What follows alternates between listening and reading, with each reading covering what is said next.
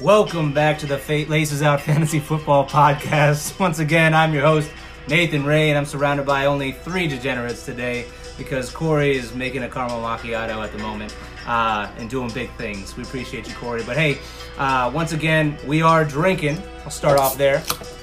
Cheers, boys. Cheers. Crack, we're making noises.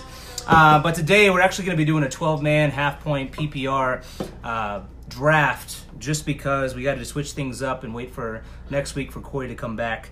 Um, and we're going to be doing this from the Sleeper app. Not that we're sponsored or anything, we just like the Sleeper app. Maybe one day, right, guys? Sponsor But- sleeper. yeah, sponsored by Sleeper one day. Um, but actually, we're just going to dive right into it. I mean, right now, just so you guys know, we don't believe in kickers or defenses. So we're going to be doing a normal draft with one flex spot, one QB, two running backs, two wide receivers, one tight end. Pretty simple stuff. And the first one on the clock is actually Tyler. Tell us who you're going to go with. Tell me it's Travis Kelce. Uh, it is Travis Kelce, actually. If only, right? It's gonna be Saquon Barkley. Big surprise. I don't think there's too much explanation needed there. So I'll just go ahead and press this little draft button, and we'll be off. Hot takes. Hot takes. The, the draft isn't started yet. I can't draft. yes, I mean, it's, it's going. No worries. So while we're waiting for that to get going, Absolutely. why do you like yeah. Saquon number one over the other uh, elite four or the other three elite four running backs, Tyler? That's actually, you know what? That's a good question. And you and I were just talking about this. I think Saquon is just in a in a league of his own when it comes to running backs. You know. It, and he, he has massive quads. I get it, dude. Uh, Saquon went off the board, obviously. Then we have Alvin Kamara and then Christian McCaffrey. This is no surprise to anybody. I'm not going to be shocked by this pick either, am I, Bobby? No. Um, with the fourth uh, overall pick, I'll take the last of the uh, top running backs, Zeke Elliott. Okay. Obviously, he had led the league in rushing last year. Um, he's one of the greatest running backs in the league. I don't think that really needs much more explanation. Are you at all worried about him for some reason getting in trouble once again and Uh, losing time? I am a little bit, um, as think you would be with any kind of player that's had that spotlight like Zeke has. Um, but I don't think that anything's going to happen to him with this uh, off-season, you know, bullshit that he had to deal with. It's not as serious as a player like Tyreek Hill or you know any of these other guys that can't seem to you know keep their nose out of trouble. I think Zeke could play full 16 uh, game season. And if he does, you got a great value at 4 Uh, right now, I, I'm sitting at the sixth spot, and I'm, I'm left with a dilemma. And I, I picked the sixth spot because I absolutely fucking hate it. And uh, I'm going to do something for this draft. I'm actually going to go zero RB for the first three. Oh, Wrong. just kidding. It's going to take David Johnson because apparently we're on a 60 second shot clock. Is what it is. Way to go, Commissioner. But, uh, okay, I took David Johnson. I'm not mad at that either. But say he's going to and then- develop into a wide receiver later on. Absolutely, and I got to do this pretty fast. But Le'Veon Bell just came off the board after David Johnson, DeAndre Hopkins, Davante Adams, Julio Jones, and now we're at Mike with the 11th overall pick. Who do you got? So I haven't really done any uh, mock drafts where I'm kind of around the uh, end of the snake, um, and I picked that position because I think it's a little bit more interesting than what these jabronis decided to do and pick like you know the big running backs. So I'm kind of between James Conner and Michael Thomas with this pick. Actually, fuck, Todd Gurley's still here too. I think that like Todd Gurley is going like way too late in drafts.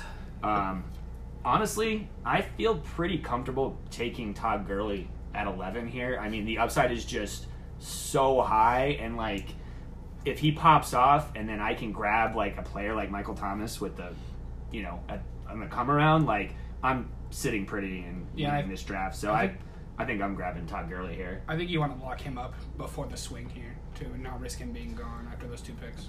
Yeah, definitely. I, I don't. I don't think he'll survive the swing. You're locking him up just like his think knees that- will do this season. That's good. cool. Yeah, Go based ahead. off the rankings, something I just want to point out though, um, I don't think Michael Thomas is going to come to you. Um, I think Todd Gurley would. I, I th- and then that might be true, but Odell Beckham Jr. is still on the board, and I would not be disappointed in getting him either. So I know I could pretty assuredly snag one of those top tier wide receivers. All right, so Go ahead and make your pick, Mike. So draft him. yeah, yeah, yeah. All right, so you were, you were right, Bobby. Michael Thomas came right off the board, uh, and then James Conner. So 12 got Thomas and Conner. Um, and that leaves Odell Beckham Jr. sitting here, and uh, you know, with my first and second pick at eleven, Todd Gurley, Odell Beckham Jr. I'm Do you consider? fucking stoked with Do you that. consider Mixon or Travis Kelce here with how deep wide receiver is this year? Uh, that is a good question. Um, Mixon, I would definitely consider. You know, he's a pass catching back as well. Like, I think that, you know, he's he's just such a talented guy. Kelce, it's just a little early for me. I know that Kelce's amazing, but I, I'm just not one of those guys who's picking a tight end in the second round. But I would understand if somebody wanted to. He's a like he, you're drafting a wide receiver one though. I understand that. It's just that I would rather have Odell Beckham Jr. you know, I, I don't think that's necessarily a wrong thing to say. No, no, no. So so yeah, so I'm going Odell here. Pick your man. And I learned how to pause, by the way, which is why he had 15 Yeah. minutes to make his pick, and I I, had 60 I noticed because I was like I was like oh I, I pick oh pick pick pick pick pick. God damn it. Just still talking. Yeah, I know, right? Exactly. Uh, so after Odell Beckham, we had Joe Mixon off the board, Juju Smith, Schuster, who I really wanted there, Travis Kelce, first tight end, Dalvin Cook. Thank goodness, didn't want to touch that man's also awful You knees. said man's oh, knees. Okay. Man's knees. I was like, what did you not want to touch on? I didn't want to touch that man, just in general. Especially not his knees. Yeah, exactly. Um, so right now, staring me in the face is Nick Chubb, Antonio Brown, Damien Williams, also not touching with that guy, Mike Evans, and T.Y. Hilton. And to me, this is not. you know the pick. This is an absolute no-brainer for me. Uh, wait, who do you think I'm picking? AB. Yeah, you're definitely picking Antonio Brown. I am. You're, you're I very think much Mike wrong. Evans is a close. yeah, wrong. it's funny because I am picking Mike Evans, and uh, I'm surprised you guys didn't. No, oh, no, you expect- did. You guys did must have not seen my mock draft. Uh, I a li- while I like back Mike Evans. because I think Mike it's the right Evans is, is going to be, I think, a top four wide receiver this year, and getting him in the second round at the um, whatever that pick is, two point seven. Um, I love that value. I love AB, but you just don't know what's going to happen with with uh, Derek true. Carr. Even though I do have him in Dynasty now, I think he's going to be great. I just would rather have Mike Evans with Bruce Arians in a pass happy offense, and he's just going to get fed the ball. And I will say that all of this uh, Mike Evans love is reflected in our Instagram uh, by a post that I made. So you know, just plugging the Instagram while we're at it. Yeah, there you go. it's a decent post. Yeah, you guys Yeah. should take it out. Plugging Just myself. one more thing to, to tout like- Mike Evans a little more. I do like him more than Antonio Brown or uh, OBJ this season. Um, I like Juju more than uh, well, Juju and Mike Evans are close. It's really hard to say who's going to do the well uh, there, but I think uh, Mike Evans and Juju are definitely just a small step above AB and uh, OBJ, just because of their situations. Right, absolutely. And and so I, I did go with Mike Evans. Then right after him came Antonio Brown. So Bobby, you are up. All right. Well, this is uh, the 2.9 pick, and things get. Uh, I think feel like there's kind of a drop off here. Um, I have Nick Chubb, who uh, I like, but the backfield in Cleveland, I'm a little worried about, especially when Kareem Hunt, you know, gets back on the A little field. messy. A little messy. Uh, is Chubb going to be a guy that you can rely on? You know, to take you through the playoffs. I'm not sure. Uh, Damien Williams, another player who's in the one of the best situations ever. Um, but we talked about it a couple episodes. He's never amassed more than like two or three hundred yards in a season. Uh, so not really. Those that are those are my stats I pulled. Up. yeah, yeah, yeah, absolutely. Nate plug. Um, Worked hard for those stats. Again, I got Zeke on my team already, so I, I think I will actually go with. Uh, where is he? Kind of falling down the list. Oh, wow, you're going deep. Yeah. You don't have to, man. I mean, Yeah, I'm gonna go with uh, Ty here. Actually, Okay. Um, I really like uh, the offensive line. I think it's gonna give Luck one of the great transcendent. Uh, here we go. Quarterbacks of the era. Uh, plenty of time to get the ball out to his trusted guy. Uh, I think they're going to be passing the ball, you know, a lot there. And even with Parris Campbell, um, you know, maybe drawing some coverage, T.Y. Hilton is still obviously the number one threat there. So that's how I got my second pick. you know, I, I like that pick. I mean, there's a reason I I actually sent him away in Dynasty. Though he's just you never know when he's going to have a 30 point game or a six point game. He just you just you're so Yeah. reliant on actual yards. He'll get you the yards. You just don't know when they're going to come. Um, but I do love that boom bust player because that's how you win leagues, right? Oh, Um, and you have your Ezekiel Elliott who will consistently get you 20 points. And one more thing, it's like we Luck's been dealing with so many injuries. T.Y. Hilton hasn't had that reliable, um, you know, quarterback as much of his career as you would like him to. So I think this year is going to be his breakout season. Love the pick. I understand. Right after him came Damien Williams, um, uh, who I, I agree, even though I'm so down on him, if he does play full 16 game season on one of the most potent offenses, he's going to he's to go off. I'm just not rooting for that man because I like uh, Carlos Hyde. I want him But- at three. You want him in I think third round? Damien Williams in three.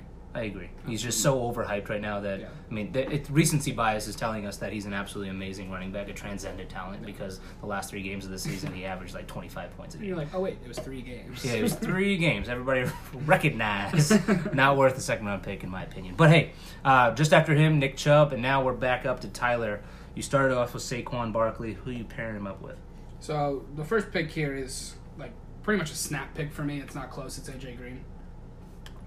Mhm. And then the second pick comes down to Keenan Allen and Marlon Mack for me. Keenan Allen, as far as wide receivers go, I think is pretty clear. Um, other guys who I could take a wide receiver here, the Thielen, Amari Cooper, who I also like, but bit of an unknown. Not not so much of an unknown as Antonio Brown, but we do only have a nine game sample size in Dallas, so we'll see how that goes.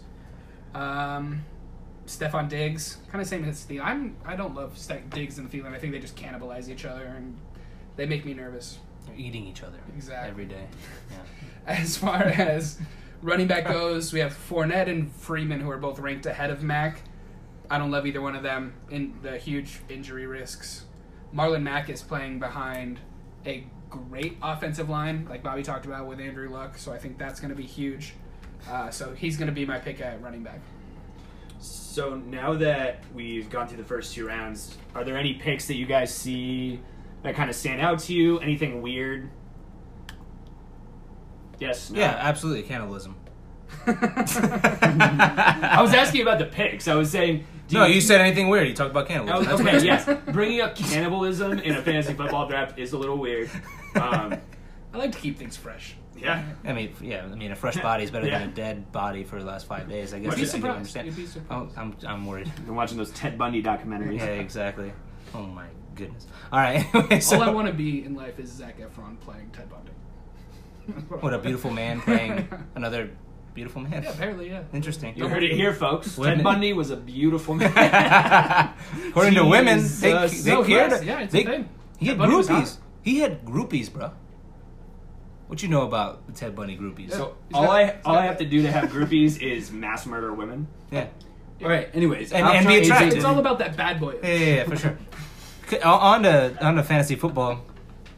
So, Bo- Bobby, we're back up to you. So, uh, the picks that were just made were Marlon Mack and AJ Green by Tyler, followed by Keenan Allen, Zach Ertz, the second tight end, came off the board. Now we're with you again. You have Zeke and T.Y. Hilton. Who are you looking at right now?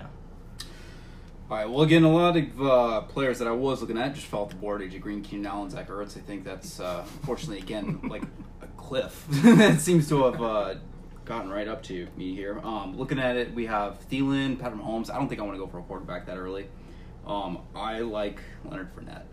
I know he's had some issues. All right, he's had a lot. He's had uh, on the field issues, fighting on the field issues. He's getting ejected from games. he has kind of um, uh, an ankle problem, but uh, Leonard Fournette was. A, I mean, if you've watched him play, he's like his yards per carry are a little bit low, but I think that he still is the focal point of the Jaguars' offense. Um, I think Foles is going to actually open up the field for him this season. Uh, I think that he has a bet- much better year than he did last year, and I'll take him easily with the third round to complement Zeke. Oh, Bobby's losing this league. something something about the rankings here, and like we said, we're, we're using the Sleeper app. They have Leonard Fournette projected for 16.7 carries a game, which I think is kind of kind of crazy low for him. Crazy low. Yeah, I would put him more in the Maybe they're also projecting it out. Well, I, I guess you're, you're, you're probably right. I would say 20 is kind of what I would say. Yeah, You know, as like a three down back, kind of like the focal point of the offense. I don't think you're Yeah. getting 16 Just touches. find that number really. TJ Yeldon's also surprising. gone, and I think that Didn't they just draft a, a rookie? Ryquell Yeah. Armstead. I don't think Ryquell Armstead is getting. he's not stealing the job from Leonard Fournette. 10 Leonard touches Fournette- a He, game. he He's doesn't not have to. necessarily stealing the job, but he's stealing. I mean, he's gonna. But if he steals six in. touches, there you go. But I, th- I think again, TJ Yeldon was really had a lot of production last year for the Jaguars. I mean, uh, in our dynasty league. You scooped him up uh, as my handcuff to Leonard Fournette, and I felt really upset about that all year long. Yeah, I, just- I held on to him and didn't do anything with him. Just on, just for you, buddy. But uh, yeah, again, I mean it, that that is going to open up a lot of volume for everyone. Um, but I think Leonard Fournette is again he's he's one of the few actual workhorse backs in the league, so I think he's going to benefit. Even if he's not quite as good as the elite ones, um, he's still going to get that volume uh, that they are. Absolutely. And on to me. So Patrick Mahomes went right after Leonard Fournette. Computer number three is a scrub. Uh, computer. That team looks pretty good. Computer three has Christian McCaffrey, Damien Williams, and Zach Ertz. Oh no, I'm saying he's the third computer. Semantics. It doesn't matter. I got you, buddy. I got we, you. we don't need to argue about what Yeah, yeah, computer yeah, yeah, yeah. is Uh, terrible. you got me now. You got me now. I was just confused. Uh, moving forward, I so I'm going to do something because this is this is the point of, of, of drafts, right? Just to switch some switch some things up. I wanted to go three wide receivers off the bat, but the computer decided to take David Johnson for me. So right now I have David Johnson, Mike Evans. I'm actually going to go Kittle here uh, because I don't want to have to worry about a tight end later on, uh, and we're going to see how it pans out for me. I have actually never done this, and I don't think I would actually do this in an actual draft, just because there's one guy I absolutely love that everybody knows about. But I'm going George Kittle right here to kind of round it out. Um, David Johnson, Mike Evans, George Kittle. I'm not mad at this. I'm actually surprised, Bobby. You were saying that you kind of felt like you were kind of up against like a drop off. Mm. That you, uh, you know, after Zach Ertz went, that you didn't go George Kittle. Why didn't you do that?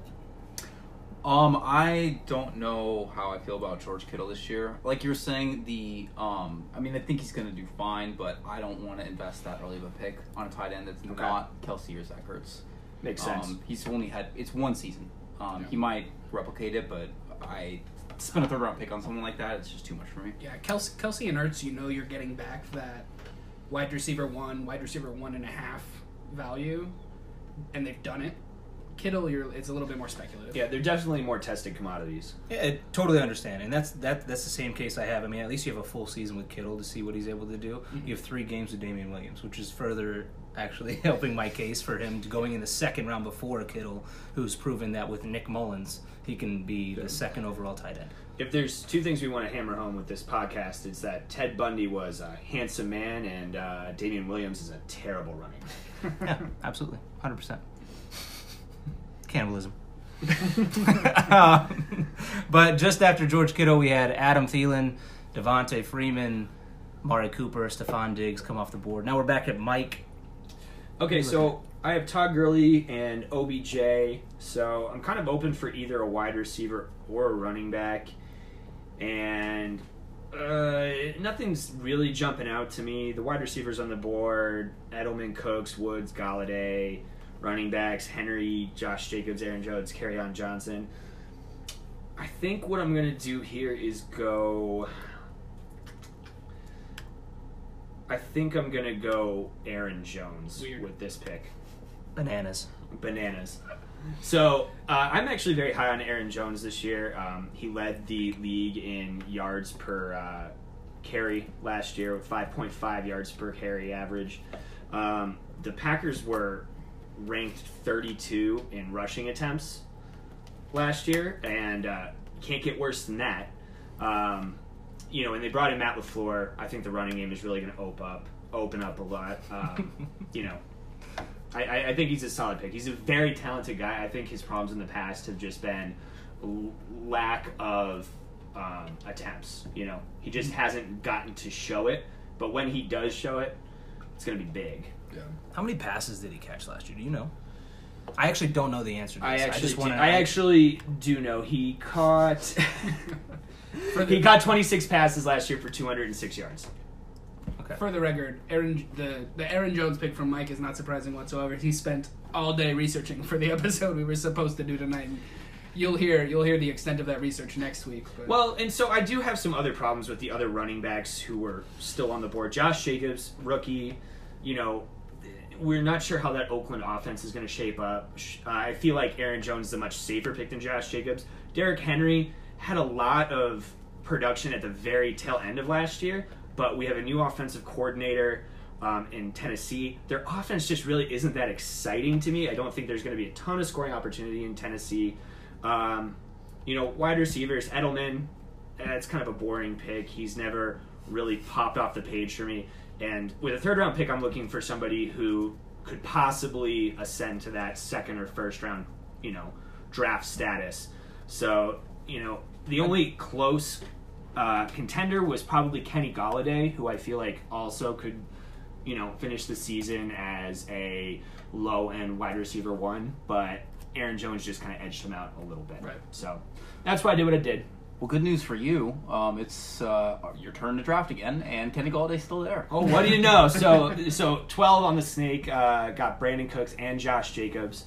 Um, I like the Brandin Cooks pick. Josh Jacobs, I just don't feel comfortable taking him that early. But uh, yeah, so Kenny Golladay. I think Kenny Golladay is a great wide receiver. He's like a big guy, six three. Profiles as that wide receiver one. Uh, Golden Tate just left, and you know, despite him being injured, uh, he did have the second most uh, targets last year with 69. And so those are going to be spread either to TJ Hockenson, Marvin Jones, Kenny Golladay. I think that Kenny Golladay is going to have his breakout year. And I think it is it's his third year, and that is typically the year that wide receivers, you know, kind of show what they're made of. Yeah. So I'm I'm going with Kenny Golladay as kind of a boomer. Actually, his, his floor is not that low, but you know, He has, I, I he has think- a pretty I, high floor. I think he, I think I think I think there's a good chance that he pops off this year. I 100% understand. And in uh, just after Kenny Golladay came Derrick Henry, and for the same reason, I wouldn't have drafted him. I'm actually not tucking. Tuck, I'm not tucking him. I'm not touching him with a 10 foot pole either. It's, again, because of the small sample size. Uh, he had one game with 200 something plus yards at the end of the season. He had like four or five games that were decent, and again, that was towards the end. He's had plenty of years at this point for uh, to prove me wrong, and he hasn't done it. So I'm not touching him in the in the fourth round either. I totally understand that pick. Just after him came a guy that I really wanted, and that was on Johnson. Uh, then Julian Edelman, then Sony Michel, another guy I'm not touching in that Patriots offense that tends to move the ball around. Um, the only guy I'm touching there is actually a guy I'm not talking about. So uh, I'm actually going to make my pick pretty quick, and it's going to be a guy that Bobby's not going to be a fan of.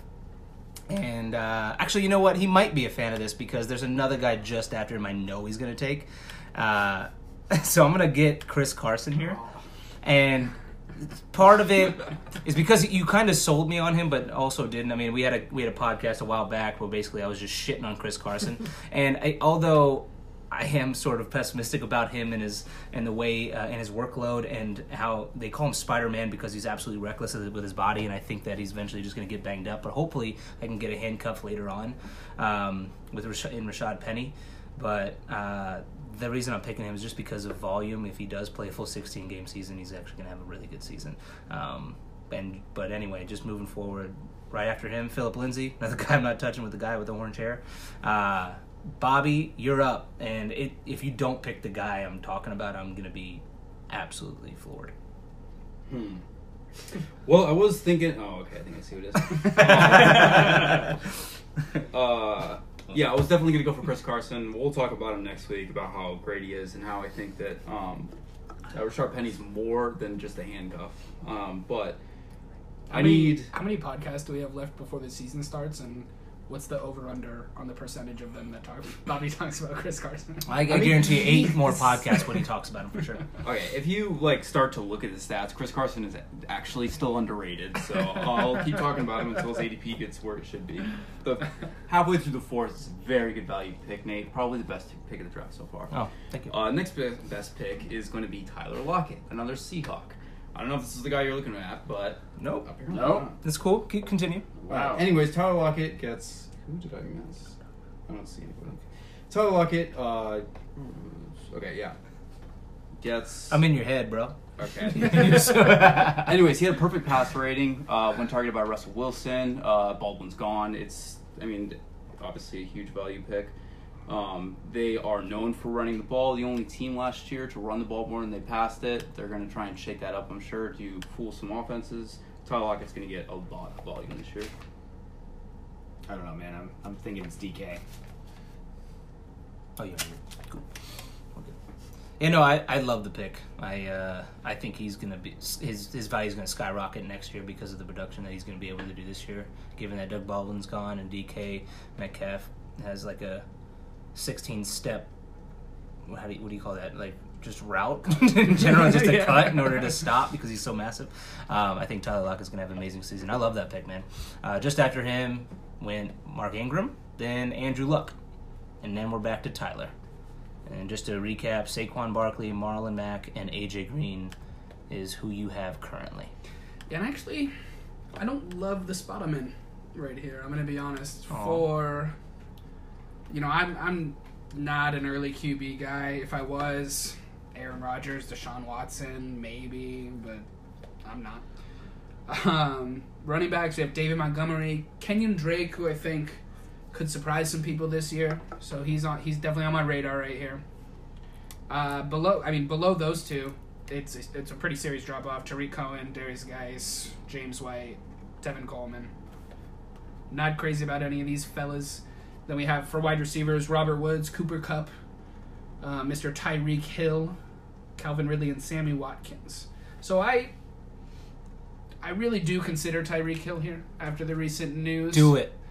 And Is that the guy you thought? Oh yeah, I 100% thought yeah, you were taking yeah, him. take Tyreek Hill. Yeah, I thought I Um, thought I could get Tyreek Hill a little later than the fourth. Just I take- definitely take him to show him what's up, man. will. So- keep it fast to me. and this is this is actually a really big thing with me and Tyreek Hill is I think with the news he's still very uncertain, but they ended the legal investigation. I think that's going to reduce the maximum on his suspension down to six games, but probably likely four.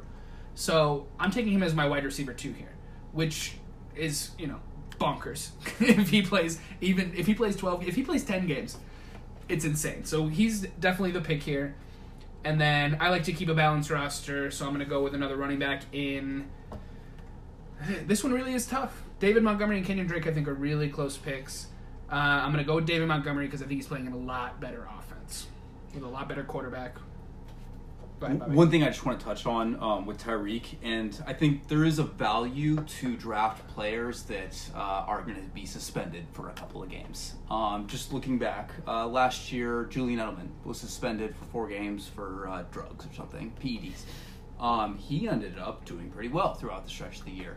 Uh, if you play in a league that gives you like waiver wire pickups, um, based on how your production is, if you lose the first couple of games because you have some guys out to suspension, that means you're going to get a higher waiver priority and be able to scoop up those undrafted players that become studs out of nowhere that no one takes. And that is a really great point, but you want to be careful with that because Corey actually had Zeke two years ago when he was dealing with that suspension, and that suspension got pushed all the way back to playoffs.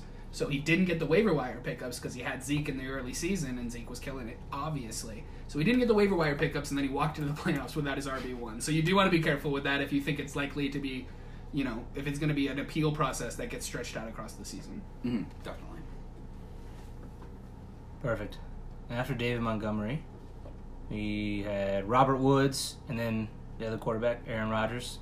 No scrub there. And we're back to Bobby. Who are you looking at right here?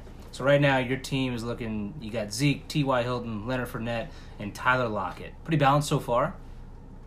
Yeah, so I got my starting receivers and running backs ready to go. Um, I'm looking here for maybe a flex candidate, QB, or a tight end. Um, just looking at the value that we have left. Uh, a couple names to stick out: Cooper Kupp, Kenyan Drake, Calvin Ridley. I really do like actually touchdown machine last year.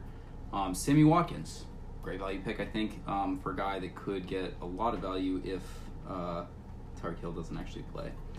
Um, I do think I'm going to go with Calvin Ridley. I really do like the Falcons' um, offense this year. I think they have a, you know, just going to be throwing the ball like insane. They play something like 13 dome games, so Calvin Ridley's going to get some looks for sure. Calvin Ridley makes me really nervous. I know he scored a lot of touchdowns, but touchdowns are the most volatile statistic in the game. So, he did, I mean, that's that's really it. I understand somebody picking him there for sure, but he makes me very nervous as far as what you can expect out of him next year. Well, and he was a rookie last year, and it's it's kind of the question of do you think that the Falcons can support two wide receivers? Because a lot of some teams can, some teams can't. True. Um, I personally do think that they can, and I think that the fact that his you know touchdowns versus yards are kind of skewed more towards the touchdowns is probably because you know he wasn't starting a lot of games and he accrued more playing time as the season went on. I think that'll change this year as he's now going to be a major part of the offense. Um, But you know, I mean, we'll see. Yep. Maybe, maybe maybe the Falcons can't support two wide receivers. You know, they had Mohamed Sanu, who's no slouch, but you know, I personally think that Calvin Ridley is a more talented guy. So I, I like the pick, Bobby. Yeah, and it, like uh, of all the receivers, uh, rookie receivers last year, he was definitely the breakout. Um, and when you're looking at guys who become elite um, over time, uh, I think he definitely has that potential. Um, there's very few receivers have just hit the ground running um, with great seasons, True. and the ones that do end up becoming first or second round picks. Yeah. Uh, so I think that this is a guy that might be getting really undervalued right now. I would agree with that. And then moving forward, we have Cooper Kupp, ACL man himself. I I'm actually shocked that he goes this high. I mean, I, I get the val- I, I get that he's a great player. It's just a guy coming off an ACL tear. Was it ACL? Doesn't matter. It was ACL, yeah. Whatever happened to his knee, it's it's not a good scenario for him, and I don't think he actually starts game one. So, Yeah, um, somebody like happy. You know. Oh, I'm just going to touch on the ACL thing. Somebody like Hunter Henry, who tears the ACL early in training camp, is a much different scenario than somebody like Cooper Kupp, who tears it mid-season, right? Because it takes about a year to even be able to get on a field again with confidence, and it takes about another six months for that player to get back to who they were before. You know, outside of freak stories like Adrian Peterson tearing his ACL in October and then running for 2,000 yards the Yeah. next season. That's an anomaly. That's not what happens. Usually it's going to take about a year and a half for you to get back to the production that you could expect from that player normally. You know why Adrian Peterson's ACL healed so quickly? Why? Cannibalism. That? Yeah. That's what it came down. to. Yeah, yeah. He eats people. You gotta So- get those stem cells without going to Europe somehow. Oh my god. I love it. Cannibalism in a can. Uh, so what are we looking at right now? So right now I'm looking at Kenyan Drake, Sammy Watkins, Chris Godwin, Mike Williams, a couple of other guys. I, I'm in a pickle here, and, and the reason why is because the guy I'm looking at is actually Chris Godwin, but I already have Mike Evans. And that sucks because I think that's great value right here for Chris, the God Godwin. His real name is Rod Godwin. Rod God. Uh, I wish I could get Rod God on my team because I would love that that name as a, for a Yeah. fantasy football Every team. woman to call me Rod. The Rod God. Yeah, you can't because he's the only one that actually reserved that right. But right now, I mean, because my team is pretty balanced at the moment. I have David Johnson, Mike Evans, George Kittle, and Chris Carson. I do want another wide receiver right here, even though wide receiver is so deep this year. Um, it kind of sucks because I don't like Kenyan Drake, even though he's probably the best running back. Actually, you know what? He's not. I know who I'm picking. I'm picking Tarik Cohen, and this is why. Uh, because this is a PPR league, and last year he was an absolute PPR monster. I think that uh, your boy David Montgomery actually has a solid season, but I think that he's going to need some help, and I don't think he's going to take away not only the touches but the receptions from a boy Tarik Cohen. He has his role. He's going to catch 50 to 60 balls this year. I'm really excited about that pick. Yeah, I I really like the Tarik Cohen pick. I think that you know he's such a unique player, and Matt Nagy really likes his gadget players, as we kind of saw in Kansas City. That they're both going to have their places on the field, and like you were saying, PPR monster. He caught seventy one balls last year and had over a thousand scrimmage yards. Like, I think. That's, That's dirty. That's a fucking steal, man. Like he, uh, people have been sleeping on Tarik Cohen. I don't think they realize how much he actually got done. I just didn't realize he was still there, so I'm very happy with that. I do have a question for you though. So you were saying you wanted Chris Godwin, but you had Mike Evans, but right below Chris Godwin mm-hmm. is Mike Williams right there. And aren't they very similar players? You're not interested in Mike Williams Nope. compared to Godwin? No, because I mean, here's my thing. Because Hunter Henry just came back, who I think is a very solid player. If he didn't exist, then I think Mike Williams is a solid pick right there, hundred percent. I just don't like the scenario that he's in. I think he's going to be good. I don't think Mike Williams is actually going to have the season that he had last year. Interesting. I, I really don't. I think he- that Hunter Henry is going to take a lot of the the red zone targets Makes away sense. from him. Makes sense. But I do something that jumps out to me when you mention Hunter Henry though is Chris Godwin really started to come on in the second half of last season mm-hmm. when OJ Howard was injured. Right, And OJ Howard will be coming back. right. So it's kind of the same situation. But who do you think is better, Hunter Henry or OJ Howard? well, that's that's really close. That's a that's a tough one. I think. Well, it's not for me.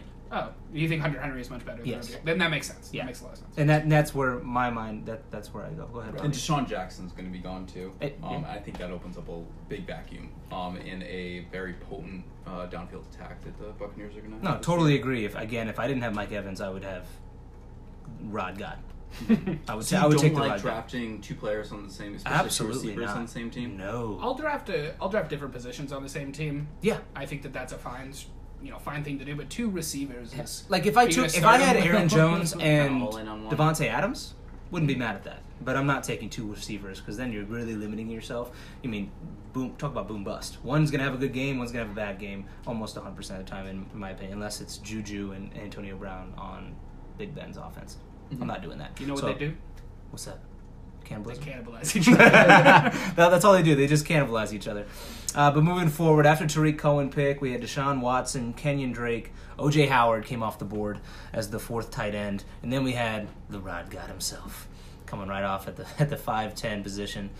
Mike, All Who you right, got? so I got I got two running backs, two wide receivers. So my team's pretty balanced out. I can kind of go any way with this. Um, I can't believe OJ Howard went that early. That's insane to me. Um, and I'm also just not really high on any of the other tight ends here. So I still think I'm going to wait on tight end. Um, you know, I unlike Nate, I do kind of like Mike Williams. I don't think that Hunter Henry is going to necessarily come in and gobble up all the touchdowns. Um, Jarvis Landry's cool too. But there's actually one guy I really like who's still around, and I'm actually surprised that um, he's down this low because we were just talking about Tarik Cohen, and in my opinion, James White is a more productive version of Tarik Cohen. So we just talked about Tarik Cohen having 71 receptions last year.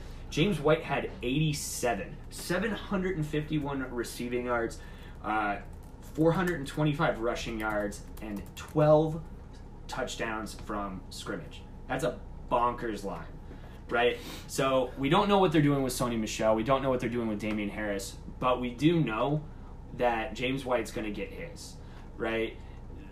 They still they don't have Rob Gronkowski anymore. I, I just can't imagine uh, James White not producing like he has time and time again. Um, so I think he is just an awesome pick here, you know, in a PPR league. go ahead and take a pick. I mean, I, I, I would agree with you. As he's extremely productive, and he obviously did better than Tarik Cohen last year. My problem is when when Bill Belichick tends to draft people, he uses them. And I think Damien Harris is going to have a role, and I think he is going to take a take a couple of receptions away from James White. Can't give me that because that's what they do, especially when they draft him as high as they do. I I, I do believe that he's going to have a significant role in the off. Maybe not significant, but a significant enough to make Tarik Cohen have a better season than James White. But we'll see. I just think Damien Harris is going to be competing more with Sony Michel than James White. You know, I think James White has really carved out his role. Like, you know, the last couple years, 87 receptions last year, the year before that, 56, the year before that, 60. You know, he, he just is a PPR monster. And I think people really, like, undervalue him. But yep. It's all right. beyond James White, my turn again. Sammy Watkins and Derrius Guice went off the board. Um, both players with some question marks. Uh, the picks coming up, I'm not quite as excited about. Um, you know, Tevin Coleman, Lamar Miller, Darrell Henderson. Darrell Henderson's way too early for me. Miller, you know, great if I want nine points a game. Uh, Coleman, that, that, that could be productive in the Shanahan offense, but God, with that like three-headed monster, like who's to say? I mean, he could very easily amass 30 carries this year. I'm staying away from that backfield like it's on fire and acid rain is falling down, and I want no part of it. So since I since I have two wide receivers, you know, I have three running backs, so that takes care of you know my flex. Uh, I think I'm going to go Mike Williams with this pick, kind of on upside. You know, uh, unlike Nate, I think that Mike Williams is going to have a better year. I think that they drafted him in the first round, and they didn't draft him in the first round to have him play second fiddle to a tight end. You know, so I think that the yards will catch up to the touchdowns, and I just think I, I think he's going to continue to be a red zone monster. Philip Rivers loved him there. Like I'm, and if he doesn't pan out, you know, it's not like I'm missing out on a starter here. So I just want to touch on your pick really quick because you said that it's too early to take Darrell Henderson. For most people, I think it is, but you are actually the one who drafted T- Todd Gurley. And number one being as high on Darrell Henderson as everybody seems to be, he's gonna cl- climb this board and possibly even climb higher than the sixth round. So it's it's fine. You know, if you don't want to take him there and handcuff Todd Gurley that early in the draft, I understand that. But just so everybody knows, if you take Todd Gurley and you want to handcuff him with Darrell Henderson, that's where you got to pick him because he's not falling all the way to the end of the seventh. And, and that's very true. But you know what? Darrell Henderson might not even end up being the handcuff. It could be Malcolm Brown. You know, they signed his offer sheet, and you know where you can get Malcolm Brown? Probably the 15th round. Yeah. No, I appreciate not drafting Henderson. I'm just saying if you want him as that handcuff, sixth round is probably where you're looking to have to take him. It is definitely something to consider if you are going to be drafting Todd Gurley. Is you know either nut up for Henderson going a lot earlier than you feel like a handcuff should because sixth round is such a high price for a handcuff, you know, or you know Malcolm Brown is definitely a little bit riskier, but if Gurley's out and then it's Henderson and Malcolm Brown, I think that Malcolm Brown will still be a fine, Mm-hmm. you know, at least flex value. You know, you're not he's not going to be a useless player if Gurley is actually out. So that's that's who I would go for because six round is just too much for a handcuff. You know, I definitely agree that Rams offensive line that'll make holes for anyone to rush through. So I think you will be fine sitting on Henderson. hmm I would agree. It's funny. It's funny you say that because I mean that's this is about where he's going right now, and I, I was thinking about taking him. I was actually thinking about taking the handcuff Rashaad Penny at this moment because I do have Chris Carson, but I have three running backs, so I, I'm not going running back again, especially not for a handcuff this high in the draft. I mean this early in the draft. I am looking at two guys though, uh, actually three. Uh, right now I'm looking at Tyler Boyd, who's my boy. Um, he damn near won me the league last year. Then I drafted him away. I mean, uh, traded him away. I'm also looking at DJ Moore and Robbie Anderson, contrary to popular belief. I don't think I'm actually going to go with Robbie, but I do like his upside. Um, DJ Moore actually came on pretty strong at the end of the season. Although he only had two touchdowns, he did have almost 800 yards, and I'm really excited about it. So I'm actually going to go with Tyler Boyd just because. Oh, oh he, I saw Bobby just depleted, uh, and I love it. But and the reason why is because with or without AJ, he actually has you know he has the upside of a wide receiver too. He does really well whether aj is on the field. He actually does better when aj is on the field uh, versus when he's not. So i'm all about keeping him on my roster as my uh, wide receiver two next to mike evans as well as because right now i'm looking at a pretty pretty solid roster in david johnson mike evans george kittle chris carson tarik cohen and tyler boyd. All i need is a quarterback and i round it out and i'm pretty happy man. Tyler So- Boyd is just stupid value right there. It's just a great thing.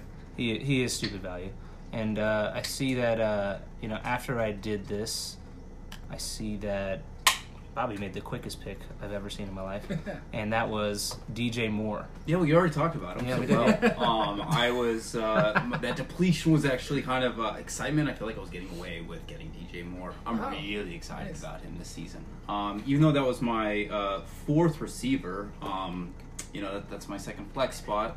Um, and I- think that DJ Moore is going to be Cam Newton's number one target, uh, besides maybe Christian McCaffrey. But Cam Newton can actually throw the ball this season, probably. Um, they're talking a lot about how he has this new throwing motion he's going to unveil, and everyone's giddy about it. So who knows what the hell that means? Uh, but I think DJ Moore is going to be um, the he's going to receive a lot um, of targets because of that. Um, a lot more down the field. Like you were saying, he's able to put up 900 yards. You know, it got better at the end of the season as Cam Newton got worse. Doesn't make any sense, um, except for the fact that DJ Moore is really good. Well, I think like 900 yards for your rookie season, like that's considered very a huge success. Yeah. That's Yeah. very very impressive. Seven eighty eight, but it's cool. Uh, but uh, you know, they also were designing a lot of gadget plays for him too. They really wanted him involved in the offense, so they're going to make sure that he is a part of the offense. You know, Yeah, so and they love to force uh, players to succeed um, there in uh, Charlotte. I think, again, you know, like just Christian McCaffrey had too many touches last year. they need to dial it back if that guy wants to survive. You know, to his 25th uh, year of life. Um, so I think that they're going to spread out the ball a lot more. Cam Newton's going to get back to form. Um, it was really kind of depressing to watch him play last year. Uh, but everything else seemed to be working um, for the Panthers. So I think DJ Moore is really going to ascend this year as a, a great receiver. Yeah, absolutely. Not a gr- not a bad six round pick. But hey, guys, we're not going to make you listen to the entire draft. So we're actually going to stop right here at the sixth round. I do want everybody to go through really briefly their actual entire squad, and then we're actually going to wrap this up um, for the night. So Tyler, can you just let us know who you got? So I got first round Saquon Barkley, second round Marlon Mack, Third round, AJ Green. Tyreek Hill, fourth round. Fifth round, David Montgomery. N'Keal Harry in the sixth round. And actually, I didn't talk about him. I wanted to talk about N'Keal Harry really quick. I think we still have some time. Uh, I'm taking N'Keal Harry as my wide receiver three. But really, the reason I'm taking N'Keal Harry here is I want him as my wide receiver two early in the season. I think he's going to put up decent production in the Patriots offense at least. So he's really just here filling in for, for Tyreek Hill. I just want somebody I can kind of depend on to get me through those first four weeks, even if he's not a superstar. I'm fine with it because I got a superstar on his way back from prison. Allegedly. Allegedly. All right, I don't know who's going next. Yeah, exactly. team. And Bobby, who, who who's Oh, your all team? right. So with my team, uh, I have Ezekiel Elliott, T.Y. Hilton, Leonard Fournette, Tyler Lockett, Calvin Ridley, and DJ Moore. It's a solid team. Uh, mine's better though. I have David Johnson, Mike Evans, George Kittle, Chris Carson, Tarik Cohen, and Tyler Boyd, and then Mike. Got Todd Gurley, OBJ, Aaron Jones, Kenny Golladay, James White, and Mike Williams, and I'm I'm, I'm pretty happy with my draft, especially with the 11th pick. I feel like I got some some steals.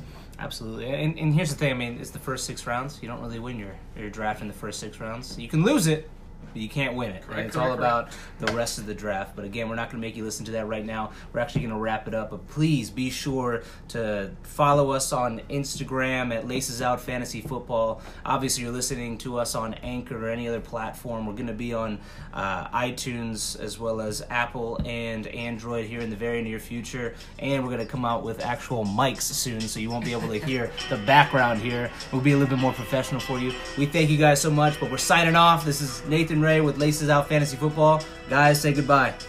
Later. Bye.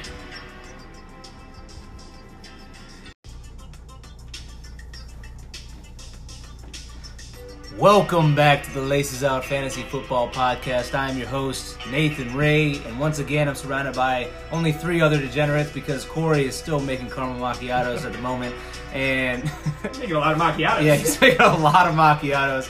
But I am surrounded by three great friends at the moment, including, Bobby Vito. Mike Falcon. This is Tyler Pickford. and today we're still talking about our 12-man PPR. Uh, mock draft that we had actually started a couple days prior. We actually stopped at the sixth round um, for you guys because we don't want to let you sit through that. What are you What are you looking at me that for? Oh, Continue. You can go ahead. It's cool. It's cool. You have something to No, say? it's been two days since we started this draft. We're definitely not doing this all at the same night. Yeah, no, no, we're definitely we're definitely not. This is this this is live, but we are still drinking. I can tell you that right now. Cheers. All right, cheers. People making noises, but hey, again, we're in this. We are now in the seventh round. Tyler has his pick. I want you to go through who you have currently um, on your team and who you're going to make with your seventh round pick. You got it. I got Saquon Barkley in the first round. I got Marlon Mack in the second round. I got AJ Green in the third, Tyreek Hill in the fourth, David Montgomery in the fifth, and N'Keal Harry in the sixth. In the seventh round, I'm gonna go ahead and pick up my tight end. I don't love any of the running backs or wide receivers on the board. First couple of each of those is Darrell Henderson, Miles Sanders, Rashaad Penny, Alshon Jeffery, Will Fuller, Allen Robinson. I'm just kind of meh on all these guys, but I do think Evan Engram is going to have a really big year with OBJ gone, and I think he's the last really dependable tight end on this board that we can pick. Take your time, my man. Yeah, I hate you for that pick. I was hoping you had forgotten about him in this long uh, interim between the second half of the draft here. I forget Super about long. nothing. But I think it's a great pick. I love Engram this year. Absolutely. And just after Evan Engram, Alshon Jeffery went, Will, Full, Will Fuller. I think people are sleeping on him because he's been injured so many times. Um, I do like him this year. Uh, so, I, I mean, I don't blame you for not taking him there since you just got N'Keal Harry. You have two other wide receivers. I do like your tight end pick, but I do like Will Fuller this year. I, ju- I really like Keke Coutee, so he He's a cutie, isn't yeah he? he's the cutest, and he drops Will Fuller's value a bit for me. Bringing it around to the first podcast. It That's all right. comes full circle. It Oh, does, always. Bobby, you're up right now. I mean, let us know who your team is and who your next pick's going to be. All right, so I had fourth overall in the pick uh, in the draft. I took uh, Zeke um, with my first pick at four. Uh, then I have T.Y. Hilton, Leonard Fournette, Tyler Lockett, Calvin Ridley, and DJ Moore. So my team's a little wide receiver heavy right now, um, and there's a lot of good receivers still available uh, here at the the seventh uh, pick or seventh round, fourth overall. Um, players that I'm looking at uh, right now, there's a lot of QBs staring me in the face. This is where Baker goes, this is where Matt Ryan and Drew Brees go. Um, I definitely think uh, I can still wait a little bit on a quarterback because I'm sure some of these guys will fall to me. Um, I still don't have a tight end, uh, but I don't know um, if any of these guys are really sticking out to me as someone that I want to fill that slot this early. Um, actually, you know what? I think I'm going to go ahead and take a tight end right now. I'm going to take uh, Njoku. Um, there are God damn it. a lot of guys above him that, you know, I, I are just in running back committees. Um, I have Darrell Henderson, Miles Sanders, Rashaad Penny, Jordan Howard. I don't think any of these guys are going to produce as the number one running back right now. Uh, but I know Njoku is going to be the number one tight end for Cleveland. He's going to be catching passes from Baker. Um, yeah, I'll go ahead and slide him in at the my seventh round pick. Taking the kid is what they call him. Did you know that? Why do they call him? I have no idea, but he he's a young? massive man. I have no idea why I called him the kid, but I just kept seeing it online. I'm like, they call that giant dude the See? kid. Look it up. like especially. Yeah, absolutely. So yeah, exactly. And, and just to recap, I did have the sixth overall pick, and in the first round, actually the computer took it for me. But I I have David Johnson, Mike Evans, George Kittle, Chris Carson, Tarik Cohen, and Tyler Boyd. So right now I have two wide receivers, three running backs, and my tight end. And I'm, I'm not, honestly, I'm really happy that I actually took a tight end that early. Again, I don't normally do that. This is the first time I've ever done it, and I, I I'm so happy that I don't have to take like a Jared Cook, who I think he'll have a decent season, but he won't have a George Kittle, a George Tittle, a George Tittle type type season. I can't speak a lick, but right now, um, I am looking at three quarterbacks. I'm not touching a quarterback because there's a guy I have in mind that I could probably get three rounds from now. Uh, right now, there's Baker Mayfield, Matt Ryan, Drew Brees, Jared Cook, Darrell Henderson, just staring me in the face. and the thing is, I mean, it's the seventh round. I don't have Todd Gurley, but he is a massive handcuff. Let's just pretend that Todd Gurley doesn't play half the season. Uh, there's tremendous value there uh, on one of the most potent offenses in the league. However, I have Chris Carson, and Rashaad Penny is also staring me in the face. decisions, decisions. I, I, I, and then Sterling Shepard staring me down there. I, I have to take another a, a handcuff. I do believe, um, but does it have to be a handcuff to my team? in the actually in this spot, I like handcuffing Somebody else's. another team's player. Right, exactly, and, and and which is why I'm gonna go with Mr. Darrell Henderson himself, um, because I mean, if I, if there's somebody that knows anything about arthritic knees, it's me, and I can tell you right now, it, it, does hinder your ability to do anything in life, and I don't believe just because how old is Todd Gurley? Twenty five. Yeah, 24 around there. even though he's young arthritis is arthritis. Doesn't matter how, how old you are. I've had it since i was young. Um, it's going to hinder him in one way or another. I think i do think that Darrell henderson comes in and has a serious role and i'm okay with him being my fourth running back on my team because if he pans out i'm having a pretty solid season. I'm definitely in the playoffs. He's definitely a very explosive guy, and I've heard a lot of people talking about, you know, if anything were to happen to Todd Gurley, like Darrell Henderson could be looking at like, you know, offensive rookie of the year. Right. You know, he has a lot of talent. Um, you know, and he's in obviously one of the best offenses in the league. So I'm sure that Sean McVay could figure something out. You know, to get Darrell Henderson the workload that he needs to, you know, take it to the house. Again, a player that might be more valuable than a handcuff. You might end up being uh, like a one-two punch with Todd Gurley if they try to limit his workload. So this might be a guy that you could start to flex, even if Todd Gurley's still producing at an elite level. I mean, yeah, who knows? I mean, maybe they're going to be using him like the Tevin Coleman, Devonta Freeman, you know, uh, type role. You know, now that Gurley might not stand up to such a big workload. Yeah, and I do believe this is really early in the season that we're actually doing this mock. I do believe that he's not going to go in the seventh round, uh, because there's going to be so much hype on him, especially the more news that comes out. I mean, Todd Gurley just said it is a bit of a problem. What an idiot! He shouldn't have said that. but uh, I do think his draft stock problem. definitely it was a small small problem. problem. But either way, he put the word problem in there. He, He could have said I'm 99. percent I would have been happier with that. Um, I do. I don't believe I'll ever get Darrell Henderson in a seventh round again. But hey, great value right here. We'll know a lot more when every when the drafts are actually happening. So you can make an informed decision then. for sure.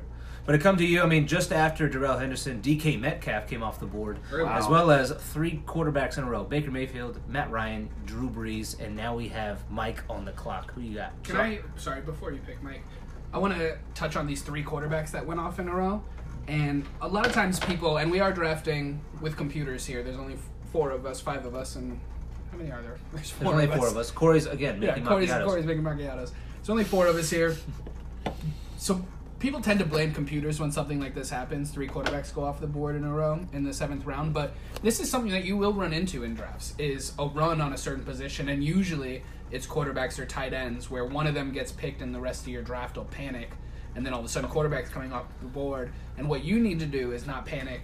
And all of a sudden, you're picking a quarterback in the seventh round, which goes against your draft philosophy. There's better if you're a late round quarterback drafter just stick to your plan. Draft the quarterbacks late. If the rest of your draft wants to freak out and waste, you know, seventh round equity on a quarterback, let them. It's better for you. Agreed. Hot takes. Mike Mike, got Mike. well, who's your team first off? Recap. All right. So my team is Todd Gurley, OBJ, Aaron Jones, Kenny Golladay, James White, and Mike Williams.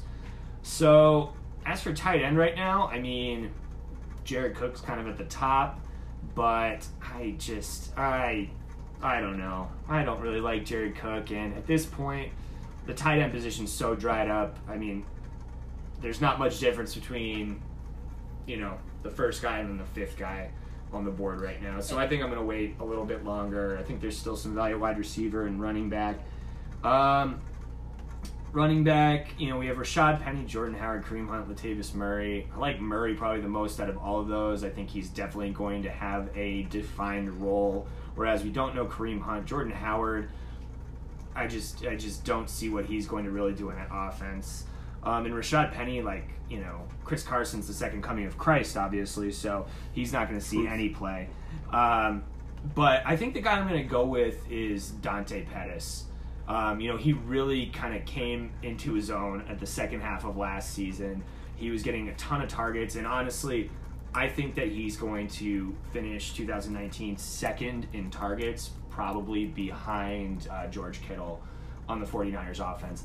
You know, the, um, Garoppolo's coming back. He's going to have a better starting quarterback. I think they're just going to be a better overall team. You know, I think that they've probably fixed the run game. You know, Jerick McKinnon's coming back. So they're just going to be a more complete offense, and I think that Pettis is going to, you know, rack up a ton of targets.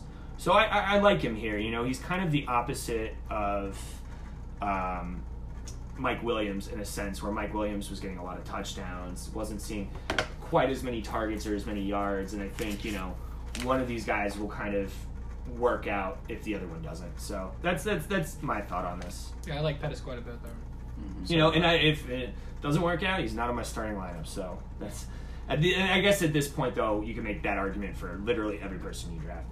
Um, so then Jordan Howard, Rashaad Penny went right after me. I just talked about how I felt about those players at this point.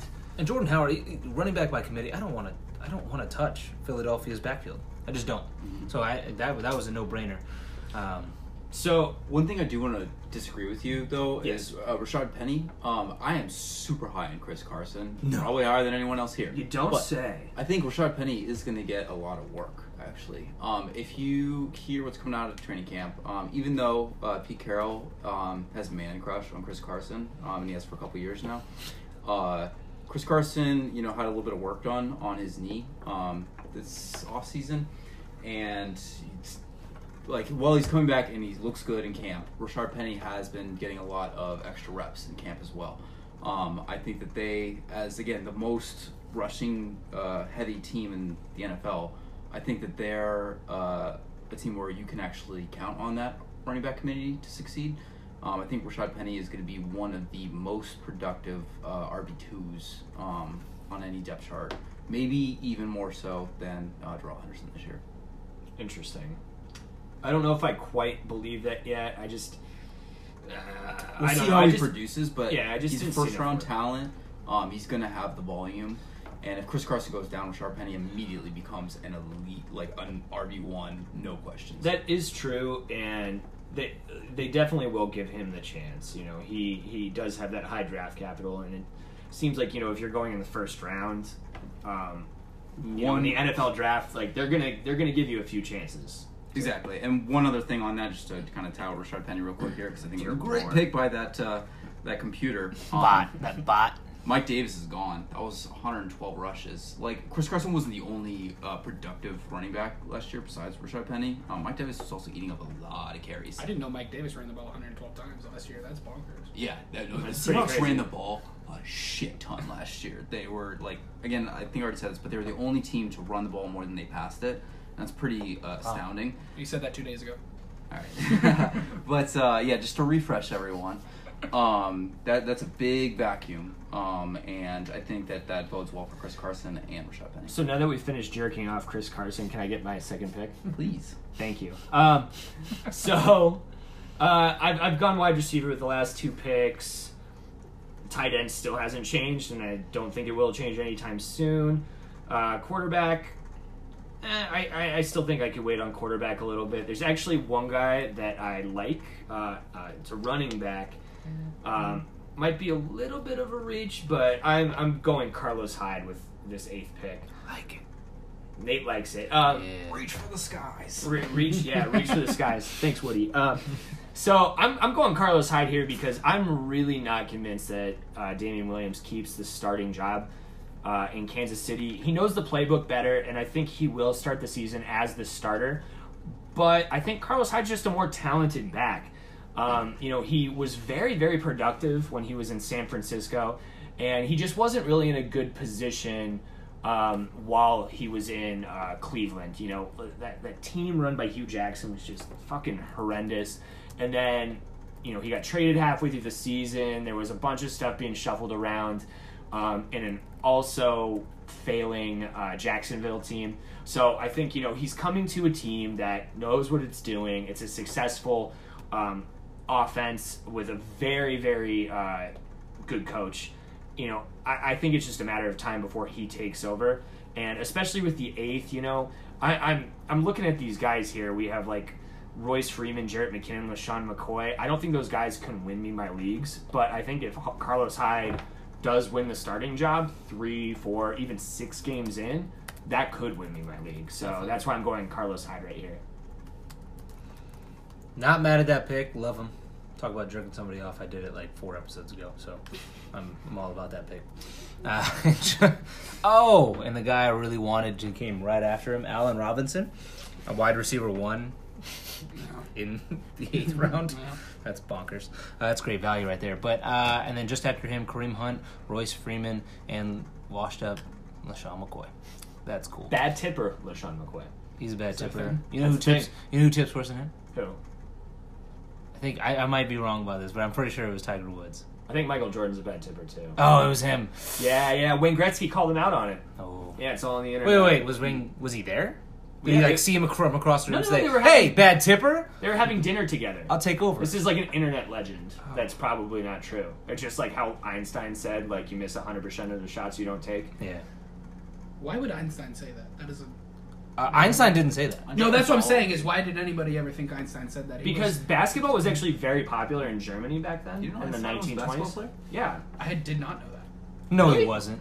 You didn't know that? That is a fucking lie. no, no, no, no, no. He You're was, a he was, fat he was shit liar. He was. I huge see it in your face. Was You're full of basketball. shit, you motherfucker. Yeah, of Anyway, course. He was fucking five four. Making that up, Hey, hey. but I don't think he was. there was that short guy in Space Jam. You're right. To get back to the draft, you said you wanted you. to take Allen Robinson. Um, as the you know you think it's kind of crazy that he fell. I Um, do. so are you worried about Trubisky throwing him the ball at all? No. Like, you do think because there's number one wide receivers on the Browns still available, or not on the Browns on the uh, the Ravens still available. Yeah, screw that shit. Are you kidding me? I think that my Mitchell Trubisky is, eh, even though it might be by a small margin, I don't think that Lamar Miller is nearly as good of a quarterback as Mitchell Trubisky, and I think that their their scheme is going to be a little bit different. They're going to be running the ball a shit ton Mhm. eh, at the Ravens, and I don't want any part of the Ravens offense. Oh. Other than maybe Mark Ingram, probably in the eighth round, which I'll never get him there. Hon- Honestly, though, I kind of agree with Bobby, and I made this point a little while ago where, you know, if I'm getting a Bears wide receiver, I'm probably going Anthony Miller because I could get him a bunch of rounds later. Um, and, you know, like, they spread the ball around so much in Chicago. Mitch Trubisky, you know, he's not quite proven yet. We don't we don't we don't really know what to expect from him this season and if it's a lot like last season, then I just don't see Allen Robinson as a person I feel comfortable ever starting. Whereas, you know, uh, Anthony Miller at least has that upside, right? Of like, oh, is this his breakout year? Does he become the guy? Whereas Allen Robinson, we know who he is. And, you know, I just don't think he's going to get better on that offense where I think Anthony Miller could have that jump and you could just get him so much later. So that's just how I feel. That's why I'm probably not getting Allen Robinson in a lot of leagues. I No, think I- it was. I go ahead. You go ahead. Yeah, yeah, you're right. It's my pick. I should go. Uh, but Allen Robinson. I mean, you look at him. I mean, his best season was 80 receptions, 1,400 yards, 14 touchdowns. Was That's- that with, was that with the Bears though? No, it was in Jacksonville. That, that's not the point. I mean, he still wasn't with a good Yeah, quarterback. it was with a garbage. He was on a, with a trash quarterback. Blake Stop. Bortles? Stop right now. Blake the Snake. But Well- I mean, here's and, and, and the point I'm trying to make is that in the eighth round, if this was the third round, fourth round, fifth round, I'd understand what you're saying. But in the eighth round, I'm not worried about my third wide receiver, especially a guy who is the number one target, should be, on the Bears offense. I'm not convinced he's going to be the number one target, and I think that the Jacksonville stat is a little bit disingenuous in the sense that it was Blake Bortles in garbage time. I had Blake Bortles on my dynasty league that year, and at like halfway through the fourth quarter, he would have five points, and then he'd finish with 30 because he was just fucking lobbing passes as far as he could down the field to whoever would literally catch them. And you know what? When you do that enough times, the touchdowns sometimes outrank the interceptions. And so, you- I mean, I, I, it's it's not that Blake Bortles or Trubisky are bad quarterbacks. It's just that Trubisky was not in the situation last year where in the fourth quarter he needed to throw for 200 yards. You're you know, they're they're they're a more complete team.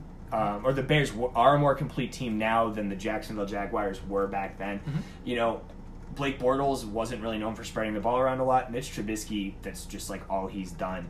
So I just, you know, I think I think that there's definitely a ceiling with Allen Robinson. Mm-hmm. But I'll that's- also take the floor of 90 targets. Last year he had 94 targets. I'll take a 94 target guy in the eighth round. That's all I'm trying. That's, that's that's fair, but I think you're going to get a 12 target game, and then you're going to get a three target game. That's cool. And in the eighth round, I'm okay with that. Yeah. that that's all I'm saying. Tou- It's, it- he's not a starter for me. Yeah, t- touching on his, his target share, I think that you know it was his first year in Chicago, and it, I think it takes a lot longer to build chemistry with a younger quarterback because the Mitch Trubisky isn't set in his ways, right? So it's not like Allen Robinson walked in and Trubisky was like, "This is how we do things. You do it this way. I'll throw you the ball." It was also Matt Nagy's first Yeah, year. it went nice. So they were all growing together. Uh, they built it. They started to look really good together towards the end of last year. I think it's still risky in the eighth round. Not a ton of risk, but I would like to see just something, just a, just the tiniest nudge from training camp, just some sort of nonsense news Agreed. that's gonna that's and it'll push me right into Allen Robinson. I, you and what I I also think I'm just I, I'm just really high on Anthony Miller this Sure, year. sure. I, and neither here nor there, guys. I didn't fucking pick him. So uh, Who picked it? Who- we were arguing. That was a bot. pick I told you he went bef- right after your pick. God damn it, Nate! Why didn't you stop us? You're I to be the tried. I was waving at you. You guys were like, Well, I you." commented that again. There was just a guy that you wanted. Yeah, it was a guy I wanted. Yeah, that's why we talked about it. The Lord. guy, but the other guy actually, I didn't even realize he was still on the board. I was actually going to go with this guy more than anyway because we were talking about before the podcast, and that's Sterling Shepard. I think that he's going to have an amazing season, regardless of the fucking quarterback that he's going to have, whether it's trash Eli or his damn twin Daniel Jones. I don't care. I want. Two-time Super Bowl winning Eli, man. Yeah, I mean everybody has their fucking day. I mean, if you look back, didn't they have like a damn near losing season one of the seasons? Anyway, it doesn't matter. I'm, I, I want Found a way Sterling Shepard. I mean, they, the 124 targets are gone because of Odell.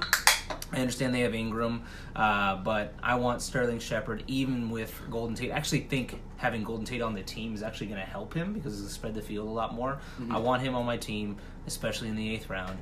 Give me all of that next. Yeah, I love that pick. Yeah, and then next after me went Jared Cook, and now we're at Bobby's pick. All right. Well, um, I have uh, again. I just got my tight end. I still only have two running backs, but uh, there's no running back that I want to take right here um, to go as my third guy. Um, I could go with players looking at me right now are Russell Wilson, Carson Wentz, Latavius Murray, maybe. Um, I've heard some other things about another running back um, at Saints camp that might be taking over his spot. So Hell yeah. uh, yeah, I'm going to go ahead and go with Russell Wilson right here. Um, I'm not a Seahawks fan. I'm a Cardinals fan, but I've seen this man do terrible things uh, for years. Terrible And- as in good, right? Yes. Yeah. Um, Terrible things if you're a Cardinals fan. Yeah, yeah, yeah. Exactly. Terrible He just things. finds a way to get it done. The man's a robot. Um, he can He's a rush like I mean, people are comparing Kyler Murray to Kyler Murray's ceiling to Russell Wilson. Wilson's average. So I think that uh, it's just an amazing value pick. This is like the ninth quarterback off the board, so I'll take him now. That's good value. You can't be mad. You can't be mad at that, especially a guy who's gonna give you upwards of 17 points a game from the quarterback position, especially just with his legs. Yeah. 17 points with his legs. I mean, everyone's 170 expecting yards. them, the Yeah. Seahawks, to run it every single time. So it's gonna. I think that that is gonna open up the field even more for Russ Wilson, and he's gonna take advantage of it like no one else can. No, that, that's that's a, that's a solid pick at the quarterback position in the eighth round. Just after him came Latavius Murray, a guy I really like, as well as Marvin Jones, another guy I really like. And then came Tyler. And uh, just tell us who you picked back to back. First pick was pretty quick. Um, I've been looking at Geronimo Allison for most of this round here because I did not expect to have Christian Kirk on the board when it got back around to me. That was a most pleasant surprise. He's the best wide receiver on the Arizona Cardinals. He's going to be playing in an air raid offense. They're going to be tossing the ball around. He's going to kill it. I think this is a year that he's going to jump up draft boards after people see what he does this year. Uh, second one was a little murkier, not such a clear choice. Um, picked a running back, and I had to go a little bit down the rankings here to grab my guy. In front of him was Ronald Jones, Jaylen Samuels, Austin Ekeler, Ito Smith.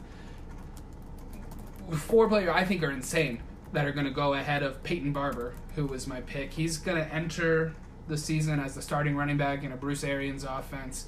We didn't see anything from Ronald Jones last year that you know is going to really lead us to believe that he's about to steal this job from the guy who's had it for the last two years. We'll see. Ronald Jones is an unknown. I understand that, but I'm also taking a starting running back in the ninth round. You know, sa- same thing as the Allen Robinson conversation. I'm getting an RB one in the ninth round. You know, enough said. Yep. I'm not mad at your pick, my man. I do like Ronald Jones this season, though.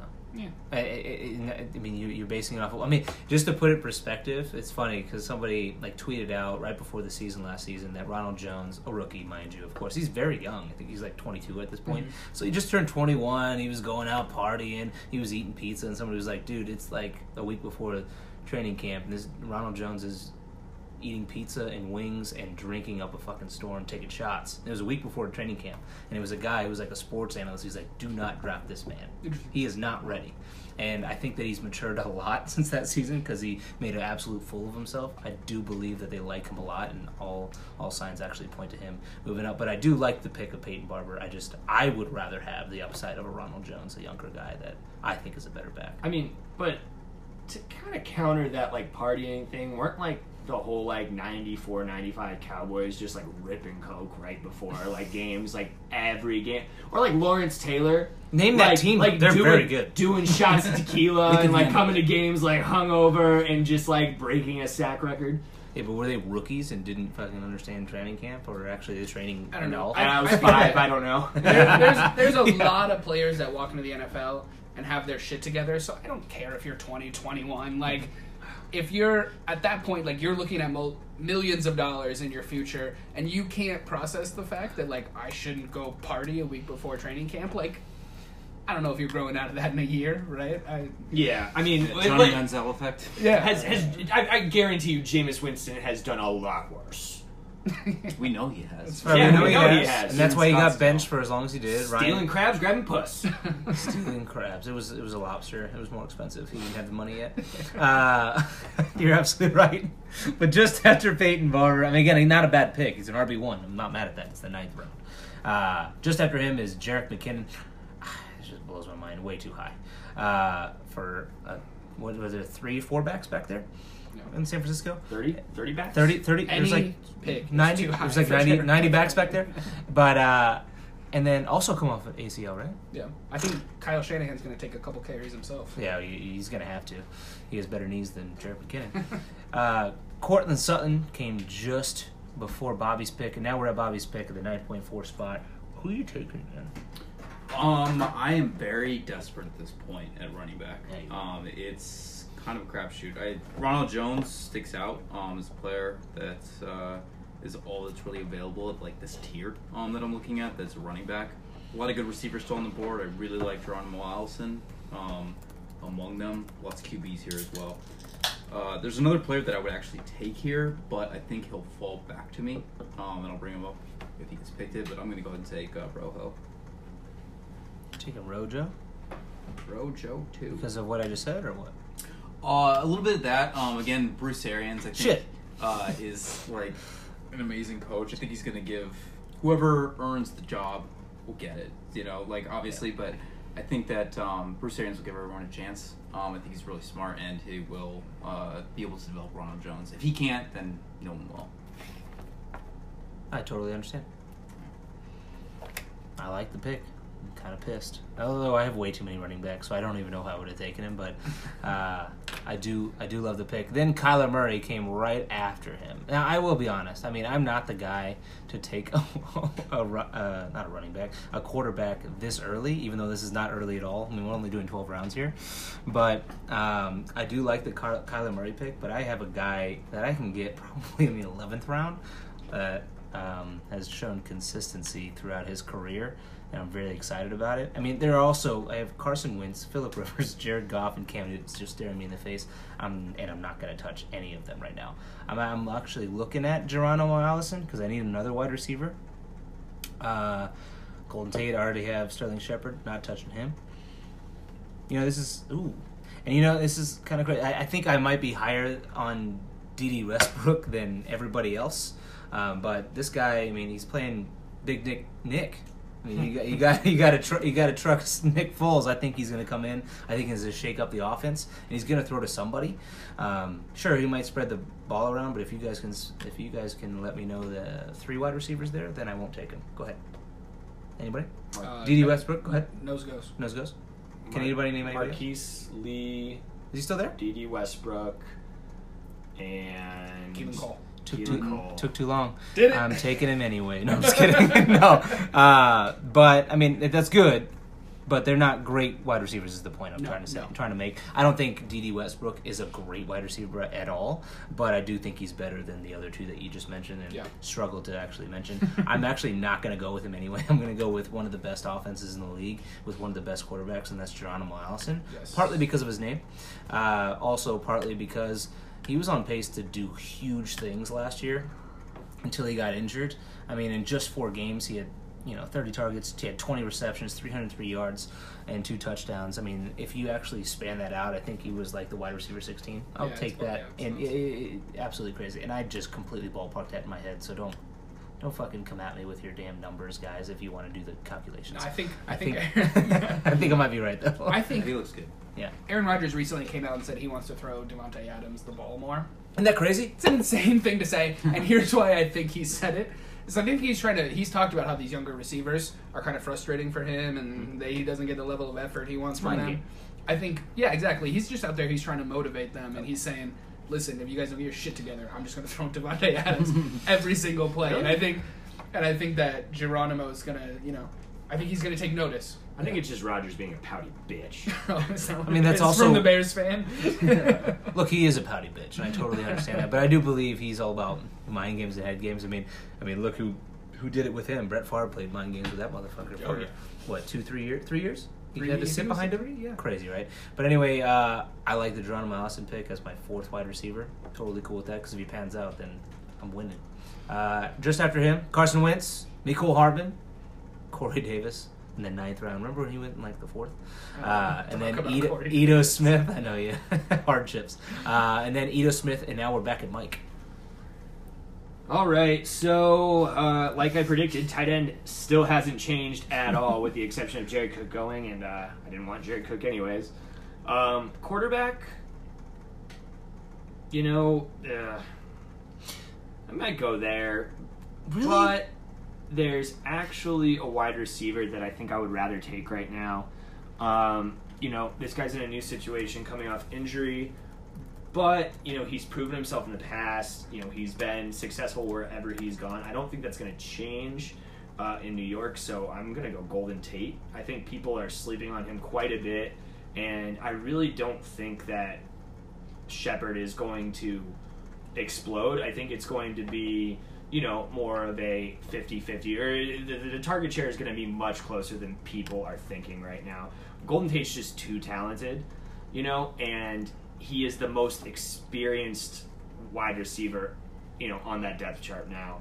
Um, you know, he was great when he was in Detroit. He was great when he was in uh, Seattle. So, I mean, you know, if, if it doesn't pan out, it doesn't pan out. But I think that you know, in a especially in a PPR league, he could be very valuable with the ninth pick. I think Golden Tate coming in as the veteran in that offense and playing. I mean, assuming Eli plays and holds on to the job, I think those two veterans they're going to know how to talk football to each other. Yes. Right. So there's going to be instant instant chemistry that he's going to have there that Eli may not have with the younger players because you know they don't know as much. I get along with people my age, I, you know, more than I get along with people fifty. Really? Is Eli Manning fifty yet? No. Uh, no, yeah. No, not yet. Uh, so I, I, I do. I like the Golden Tate pick. Just after him came Jaylen Samuels, and then another quarterback, Jared Goff. Um, are you looking at tight end right here? I think tight end can go fuck itself right here. Really? I mean, here's my thing. I mean, right now, Well, what's going to happen? Everybody has a tight end. Nobody's going to take another one. Doesn't Computers have matter. already Uh, taken two quarterbacks. Yeah, Yeah, exactly. right. Bots are just going to take over here. Here's my thing. Okay. This, this is what I'm trying to say. So I'm Okay. trying to make a case for somebody who I think could break out. And at this point, 10th round, we only have two more rounds after this. Sure, you could take a tight end after that. I mean, but you're looking at TJ Hockenson right now. A guy who has really high dra- uh, draft capital, with a guy who slings the fucking ball, who needs somebody in the red zone. Sure, they have Kenny G, sweet, sweet Kenny G, playing that music, right? But they need a big body man that can actually take over in the red zone. I think TJ Hockenson has upwards of seven touchdowns this season. Do you believe in the hype? I I do not at all. And one of the big reasons is you know Matt Patricia has been saying that they want to run the ball a lot more, and they hired Darrell Bevell as the offensive coordinator, and he has always been a run first coach. Like he is big on run first offenses, and so I don't think that one there's going to be a huge target share. There's not going to be a lot of targets to go around. I think they're definitely going to pass less than they did this season. And this season, they didn't even pass a whole lot. But they've been consistently saying that they want to run the ball even more. I think Golladay is going to take up a lot of those targets. And Stafford really has never utilized a tight end efficiently. Um, you know, Eric Ebron was a fucking meme before he, you know, went to the Colts. Like he was like like he was like stone hands Ebron. Like he was considered a terrible player. Then he went to the Colts and he fucking blows up. Um, before then, did you ever draft Brandon Pettigrew? You ever want to be disappointed?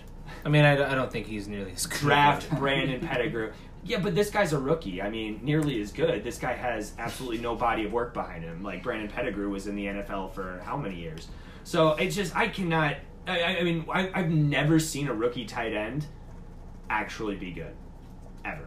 And so I, I don't think I would pick him here. You're here. not watching the 49ers last year? Yeah, right. Uh, well, okay, I guess he was good. Do you remember Jimmy Graham? I, I, not when he was a rookie. Oh, I don't know how you didn't. He did he went off. He almost had a thousand yards. Uh, okay. One good one player. Okay, well, I'm proving you wrong. Pick okay, him. okay. Matt Stafford is not Drew Brees, and Matt Stafford is also not Nick Mullens. So, Ah. I was like, where are you going? all with this? Where are you right, going? with foot in my mouth a little Who, bit. who, who are you taking? But you besides that, I just I just don't believe in it. okay. Um, I think right now I'm going to go with Cam Newton Hmm. uh, as quarterback. I'm going quarterback. You know, it's just the rushing upside. You know, if if he is healthy, he's got that solid, solid floor. You know, like uh, with of rushing yards and rushing touchdowns. Um, you know, I think the offense is going to be improving. You know, Christian McCaffrey, pass catching back, just out of this world. He's amazing. So you know that counts for Cam Newton too, um, as well as DJ Moore. I think DJ Moore is really going to take another step, and I think that their offense is going to be really good this year. So I'm taking Cam Newton right there. I think that's a high floor, high upside pick. Great value in the tenth round, and I'm actually really surprised that Cam is going behind guys like Jared Goff. I mean, Carson Wentz is an injury risk, also, right? Is he?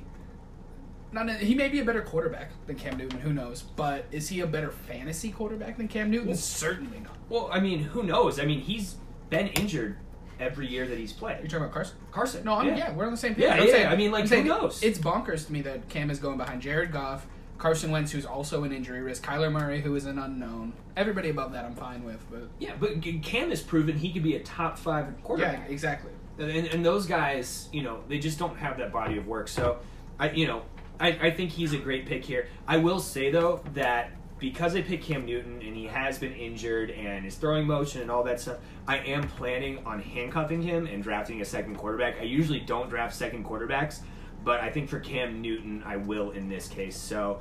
Uh, since I only have two picks left, I guess one might have to be a tight end, uh, but then one will be another quarterback. So uh, stay tuned for that. No, absolutely, Can't wait. absolutely, and I, I'm not mad at the Cam Newton pick, uh, especially this late. Are you kidding? This is absolutely insane. But I also think that the person I'm about to pick this late in the draft, in the tenth round, uh, from a quarterback position, shouldn't be ranked behind Philip Rivers. To be honest with you, Cam Newton, Jared Goff, especially not Kyler Murray. I get the upside. Um, I'm taking Dak Oh, Prescott. you son of a bitch. I, well, I mean, you guys. I mean, I'm. I called that seven rounds ago. I- I, have a quarterback who I want to take late, and nobody's going to take him. Of course, it's Dak Prescott. Nobody's gonna fucking touch him. You said Yeah. 11th. I knew. I thought I was going to get him. I thought Yeah. you were going to wait till the 11th. Oh hell no. color Absolutely not. I mean, but here's the thing. I mean, here, and here's the reason why. It's it's insane for me to think that I have to take somebody like Aaron Rodgers in the fifth round when I can get a guy in the tenth round who have hasn't finished the season less than quarterback ten. It just blows my mind. They had all these people. Quarter Philip Rivers did did worse than him, and he's thirty something years old. Uh, Cam Newton is always injured. Jared Goff is okay. Carson Wentz is injured. Kyler Murray hasn't proven shit this season. Um, Russell Wilson, I get. Drew Brees is getting older and he doesn't throw nearly as much. And Dak Prescott finished higher than him last season. So I, I just don't see why I wouldn't take a guy like Dak Prescott with that surrounding cast, Amari Cooper and Ezekiel Elliott, right here, right now, and a guy who has legs. I mean, he's gonna he's gonna get me 300 yards rushing this season. I'm 100% on the same page with you. I think man. Dak Prescott right now is the best QB value in the draft. And it's not close. It, it, it isn't, and it sucks that we're actually doing these mock drafts right now with the with the You guys you were getting in, away with Dak Prescott. with with four or five. I mean, I just talk about so fucking much. Um, but I, I but I've been talking about Dak Prescott for the last two years because I've been so obsessed with him. But um, no, great value here, especially my first quarterback coming off the board in the tenth round. Uh, just after him, Austin Ekeler, actually an, a really s- sneaky running back because he, Mhm. I think he was upside. I think he was like top twenty running back last season there. He was up last season, and that was with or without Melvin Gordon in the picture. The guy is just efficient. Um, I understand that when Melvin Gordon actually went down towards the end of last season, he didn't pan out to everybody's liking. They thought he was going to be the 20 point guy. That's just not who he will ever be. But a guy in the 10th round, a running back on a team with a potent offense, that's, a, that's an amazing pick right there. But then we came to Bobby. Yeah, so Austin Ekeler was one of the guys that I was looking at. The one that I was thinking about taking uh, in the ninth, uh, that's already gone now, was um, and I want to talk about him real quick. Is Jaylen Samuels? Hmm. Um, there's another guy that came in kind of like uh, how Mel- Melvin Gordon went down at the end of last season, um, and everyone was kind of expecting Austin Ekeler to come in and take over that role. Um, that's the same thing, uh, even though he didn't. Uh, Jaylen Samuels actually did come in uh, to Pittsburgh and take over after James Conner after he went down, and he won a lot of people, a lot of leagues. Um, he got me to the championship um, in that league and won me my dynasty league. I want to say. Um, so it's I think the value of getting a uh, Jaylen Samuels, you want to reach on this guy just because he's a running back in the Steelers offense, and that will produce no matter what. Mike, what you got? I will say um, they did draft another running back, though, didn't they? Yeah, I don't. I don't think he's a huge threat though. I think Jaylen Samuels came in and, like Bobby said, he performed well. Like he's he's solidly in He's the, the in James that Conner of like 2017. Yeah, he, he's in that RB two spot in a solid way. And he can line up. This is a guy that went to the combine as a tight end. They have extra stuff going on for him, not just mm-hmm. running back. He's a really interesting player to watch. I wish he was listed as a tight end in our dynasty That'd league, awesome. so Yeah. I could start him there. But uh, you know, we don't play on Yahoo because it sucks. And James Conner is That's a a really fact. Sorry, he's a really physical runner. So there's another there's a decent chance he'll go down again for you know at least a couple of games next season. Yeah, he might even. Uh, I, I'm not really sure what's all going on with James Conner and his injury. I don't know if he's cleared fully to play yet. I guess he must be. But um, Jaylen Samuels is somebody that I would definitely handcuff if I got James Conner, no question. And I would I would jump on um, Jaylen Samuels to take him as the anchor. Honestly, this is something I would definitely pay attention to because I mean they did spend a fourth round pick on Benny Snell, so Yeah. I'm not completely convinced yet. I would you know try to try to wait and pay attention to training camp and see you know who who who's getting the hype, who's getting the praise. So All right. So, anyways, with my pick though, uh, Austin Ekeler and Jaylen Samuels were both gone. So I'm gonna take Adrian Peterson. That's an amazing pick, seeing as I don't trust anything that Derrius Guice I mean ha- ha- has to offer right now. Oh yeah, yeah. No, no, no, Derrius I- Guice is know that. completely unproven. I would be so distraught if I had him in like a dynasty league or something. Yeah. Fuck Adrian you. Peterson is uh, AD. I mean, you know who this guy is. He's still put. he's gonna get two thousand yards this season. Maybe he said he was going to, right? but I think he'll at least be able to give us a thousand. I think we can guarantee on that. And a You guy. can guarantee a thousand yards from would AP. you like would you like to make a bet right now, Bobby? Uh, well, yeah, well, I'll get to that. Uh, Okay. I think he is going to produce a thousand yards from scrimmage. Sure. Oh. I guess he's not catching anything, anyways. But, um, yeah, I think that he I'll is do a thousand to yards from scrimmage. All right, You- we'll you- get okay. to the stipulations of this. Over a thousand yards, you got it. Under a thousand yards, I got it. If it's dead at a thousand yards, everybody else has to. Uh, It's, you know, it's- all right, I we'll like get to that. this. Let me I'm cool with explain my the pick 10 at a thousand. Yeah, I'm- yeah. I'm I'm not worried about confident that Adrian not. Peterson is going to. I mean, again, I got him in the tenth. All right, where do you take? Uh, I like him in the tenth. I just don't think he's putting. him All right, tell me, in tell me, tell me. I think this is really important, seeing as we have a little bit of time. We tend to bet a lot, and I think this is one of those moments. Look, we, I'm staring at Mad Dog 357, which one of the hot, one is the hottest hot sauces in the world. Um, what we can do is we can put this on the board right now. All right. thousand yards from scrimmage, a spoonful, A spoonful? Sure, Are not a teaspoon, Chill out with this. but a spoonful Okay. of Mad Dog 357. Corey took a spoonful and he fucking passed out. All right, he was all just like laying face down on top How about of a the floor for like teaspoon? an hour. All right, we'll go A teaspoon? teaspoon. No, no, no. It was a teaspoon, Nate. It was a teaspoon. all right, all right, time out. Not only did he, not only was he face down on my floor, he laid down right next to my mirror because he thought it might cool him down. Okay. It was real bad. There's Nick zero took a logic spoonful behind and Brain was damaging. throwing All right. up. So what we're gonna do, guys? One wing. One wing. I'll do one wing. We'll do All a right. wing of three Five Mad Dog 357. You've never heard of that? Please look it up uh, on Hot Ones. You can see it there. But what is the bet exactly? I want you to shake on it right now. Go. Over a thousand yards from scrimmage. A thousand yards from scrimmage, and then I think that you guys will be willing to jump in. I like that little. If it's exactly a thousand. If it's yards, exactly a thousand, I'll, I'll eat it. Everybody else has I'm to not take worried about it. Why on earth would I? I don't know. It's just fun. It's yeah, just sure, not Sure, going if out. it's exactly a thousand. If it's exactly You're a thousand yards from scrimmage, All right. okay. Now we're all in. Put it on the board. Now we all. Oh, But under, anyways. okay, under under a thousand, you take the hot sauce. Over a thousand, I I take do not it. mind betting on the side of Adrian Peterson. I'll say that. If anyone can prove, anyone will like. We'll find out. Hey, we'll find out the other season. Either way, love the pick at 10.9. Mhm. 10th round value of AP, one of the Future best Hall running backs to ever, to, to ever play the game. Maybe? I mean, he Jinx. beats You want to bet on that? I'll bet you sixty. I'll bet you sixty Mad Dog wings that this man makes the NFL, the NFL Hall of We'll Fame. see. We'll see by the time he's He eligible. so first Are you serious? All right, all right. I'm just saying. I'm like, surprised he's not in right now. Enough. Obviously, he's talented enough. I'm just talking about character concerns. Oh, I think I nobody might cares that he out. beat his T.O.'s child in the once. fucking like Hall of Fame. You're absolutely right. Anyway, let's I let's guess he move didn't forward. beat any children. Yeah, he, didn't, he didn't beat his children. He just nobody did knew of push-ups it. in his front All yard. right, Yeah, I just exactly. don't know how much we care about beating kids. All right. I mean, uh, he's not the podcast. For Do we that. want to do we want to get into our stance on beating children? guys? After Adrian Peterson, because we got to get through this draft, uh, we have Jameis Winston, Tom Brady, which, God, this blew my fucking mind, right? At 10, 10 11. I mean, I get it, recession, but like, fucking A. Uh, now we're at Tyler once again. You got back to back picks. Yeah, and I'm looking to pick up a QB here, and Jameis and Tommy Boy are my guys that I was, you know, depending on being there. Actually, Dak, I was really like I exclaimed earlier, was really hoping for Dak here. I'm gonna go ahead and pick up Big Ben, and you know, I'm gonna It's a no brainer. yeah, I'm gonna swing back around later and grab a quarterback that I can start, you know, whenever Ben doesn't play at home. I think Ben, Big Ben, wasn't he the number three quarterback last year in He, fantasy? he I think he numbers. led the league in yards. It Yeah, was. he- It yeah, was. he It was. passing. Ben. He was the yardage leader.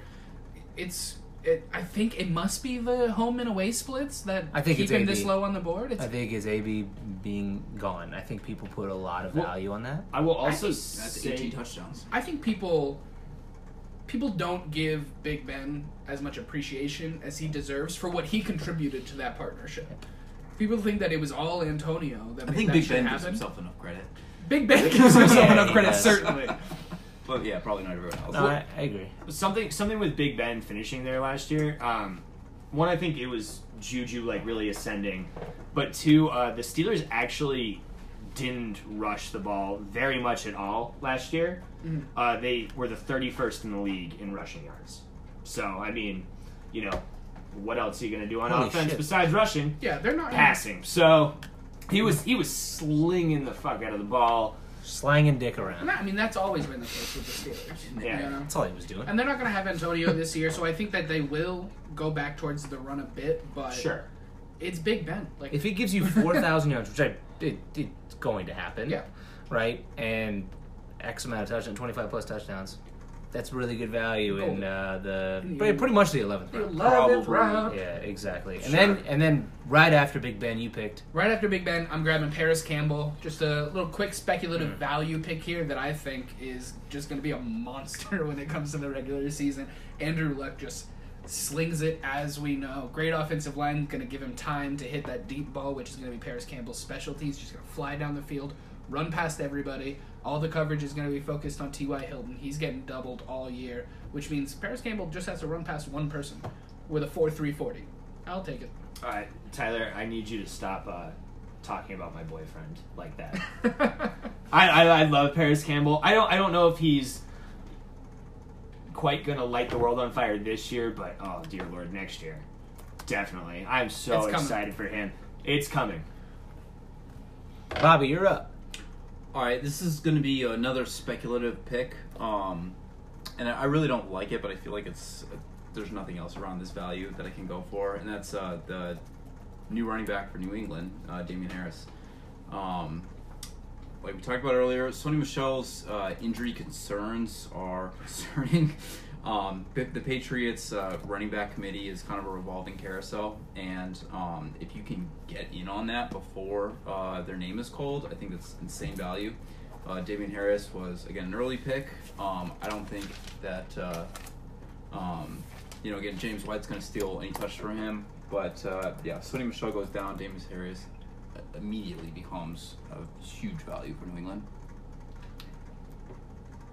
And as soon as it gets on pause, they'll draft. Yeah, you could do that. And I didn't mention before that the two guys got drafted before you uh, were Devin Singletary, who I think has tremendous value right here, seeing as there's two old ass motherfuckers right in front of him, and Frank Gore and LeSean McCoy. I think there's a possibility that the man starts halfway through the season, uh, and the cutest man in the league, Keke Coutee. Um, but the guy I wanted actually last round, actually I think it might have been two rounds ago, actually staring me in the face and that is uh, Dede Westbrook. This is an easy pick for me. Uh, I'm going to pick the potential number one wide receiver on an offense I'm not super excited about, but I am excited about uh, Big Dick Nick coming in, shaking some things up, and uh, targeting this man early and often. I'll take that guy as my one, two, three, four, fifth wide receiver off the board in the 11th round. Great pick. Just thank you, I appreciate it. And then just after that, we have Devonta Freeman, T.J. Hockenson in the eleventh round. I think that's tremendous value as well. Jimmy G, one of the most beautiful men in the league, and Deshaun Hop- uh, Deshaun Hopkins. That's apparently a name. DeSean That's Jackson. The perfect receiver. That would be that would be an amazing receiver. Uh, Mike, 11-11. What you got? Um, so I'm gonna pick a tight end now. Uh, just kidding. Fuck that.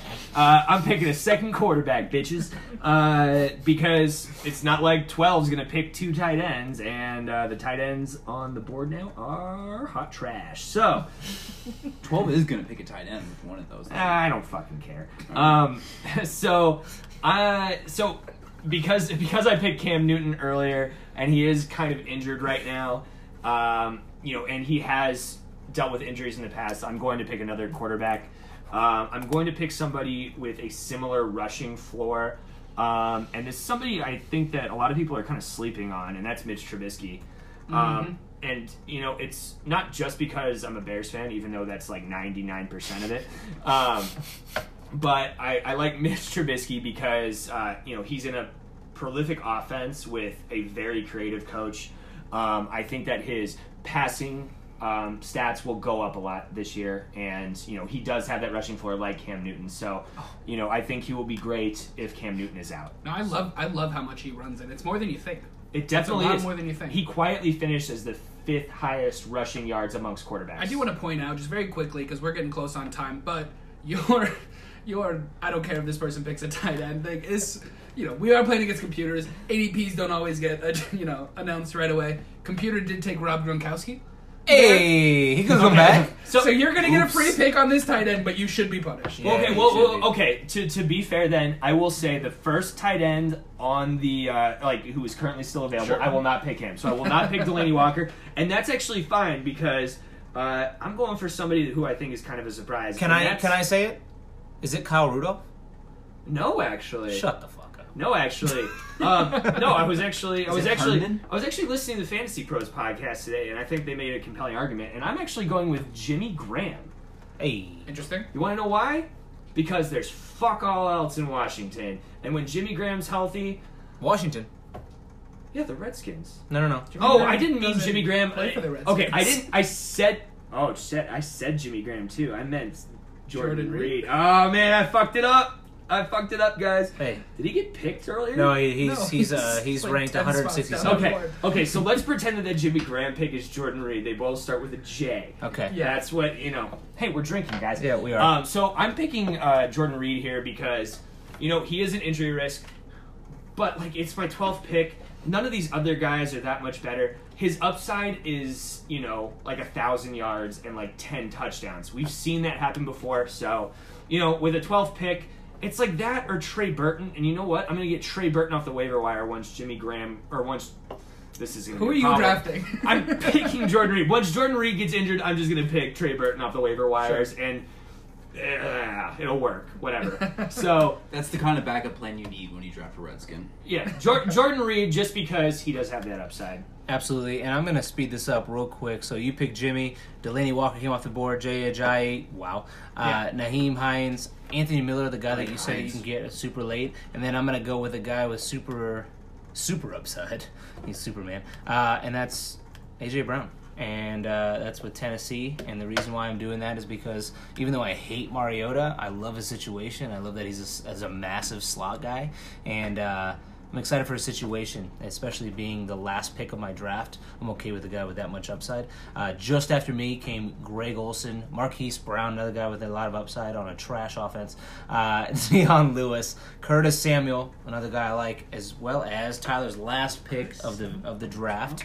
My last pick, you know, I, I said earlier after picking up Ben that I was going to grab a handcuff quarterback here, but I'm not going to because this guy fell down. Tyrell Williams, he's a deep threat for Oakland. Derek Carr, actually one of the better deep passes passers in the league, uh, and I think he's just going to hook up with Tyrell Williams with a bunch of a bunch of coverage focused on Antonio Brown. Tyrell's going to be running down the field wide open.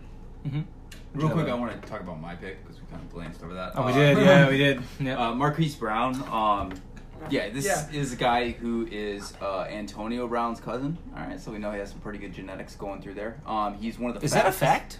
Yes. Yes. Yeah. He's one of the fastest players. Uh, he didn't run the 40 at the combine, but I think he did an unofficial 4.33 or something, so he's blazing fast. Um, he's had a great connection with Heisman after Heisman after Heisman quarterback, so hopefully that trend goes through. Obviously, Lamar's the biggest passer of the bunch, um, but I think the upside is ridiculous at the last pick. Yeah, that's a great value in the 12th position. But he weighs as much as like a mature fourth grader. But so, but so does DeSean Hill. Jackson. So does DeSean You Jackson. can't make that argument. I can make that. Argument. And argument Robbie because Anderson. There's only one DeSean Jackson. Robbie Anderson has done fuck all in the league. How big is Tyreek Hill? Tyreek Hill. He's much bigger. Don't don't don't don't make that a He is big. comparison. He's as, as fast, but like 160 pounds, like. Uh, that guy's gonna take one hit and like like th- get Thanos snapped. Players like, bulk up when they come into the NFL, though. They know. They know they gotta get bigger. Okay, when he gains 40 pounds, He doesn't let me know. But you can't say that because pounds. even We though need to Robbie gain Henderson, pounds. Robbie No, Anderson, we need to still, feed this boy. We need to feed him. Jesus Christ. Christ. Okay, you're just screaming everybody's ear off. Sorry, All right, guys. real quick, we're gonna recap everybody's everybody's team, and then we're gonna wrap up here. Tyler, who you got? I have Saquon Barkley, Marlon Mack, AJ Green, Tyreek Hill, David Montgomery, N'Keal Harry, Evan Engram, Christian Kirk, Peyton Barber, Ben Roethlisberger, Parris Campbell, Tyreek Williams, Tyrell Williams. Almost did that in one breath. Solid squad. Bobby, who you got? Ezekiel Elliott, T.Y. Hilton, Leonard Fournette, Tyler Lockett, Calvin Ridley, DJ Moore, David Njoku, Russell Wilson, Ronald Jones II, Adrian Peterson, Damien Harris, and Marquise Hollywood Brown. I have David Johnson, Mike Evans, George Kittle, Chris Carson, Tarik Cohen, Tyler Boyd, Darrell Henderson, Sterling Shepard, Geronimo Allison, Dak Prescott, Dede Westbrook, and A.J. Brown. And Mike has. I have Todd Gurley, OBJ, Aaron Jones, Kenny Golladay, uh, James White, Mike Williams, Dante Pettis, Carlos Hyde, Golden Tate, Cam Newton, Mitch Trubisky, and His name. it's actually Jordan Reed, not Jimmy Graham. Yeah, his, his name is Jordan Reed. Hey, uh, now you've heard everybody's everybody's squads. We're actually going to post this up on our website. Feel free to take a look and let us know who actually won this draft. But this is once again Laces Out Fantasy Football. We appreciate you guys. We are getting the fuck out of here and going home. We appreciate you. We out. Good night. Later.